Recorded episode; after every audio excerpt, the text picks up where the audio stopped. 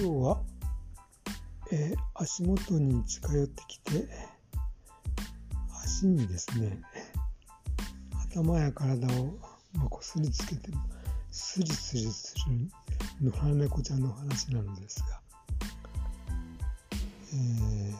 とまあ昨日からまあそんなことなんかやりだしてるんですけどもそれって一種のなんかマーキングでマーキング行為みたいでまあ爪でえー、まあ何ていうんですか壁でまあ次と、えー、爪研ぎしたりとかあとはまあスプレーとかですね。まあそれと同じような類のことみたいなんですがまあどうなのかな、まあ、一種のマーキングは主ななんか、あのー、目的なんでしょうが、まあ、餌を狙ったりとか、えー、甘えたりとかそういうことじゃないかなと思っています。でまあね野良猫ちゃんなのでそのこ、えー、ダニとかノミとか、心配なんであのディートっていうあの成分の入ったま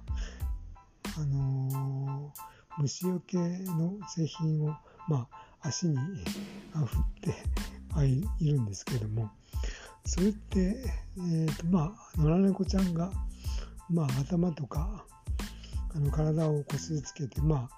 ああのー、足にこうスプレーしたそのディートの成分が、まあ、野良猫ちゃん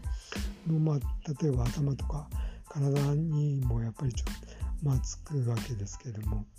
それがまあどの程度影響するのかなと思ってちょうどいい加減なら野良猫ちゃんも何て言うんですかね あの虫虫よけのあの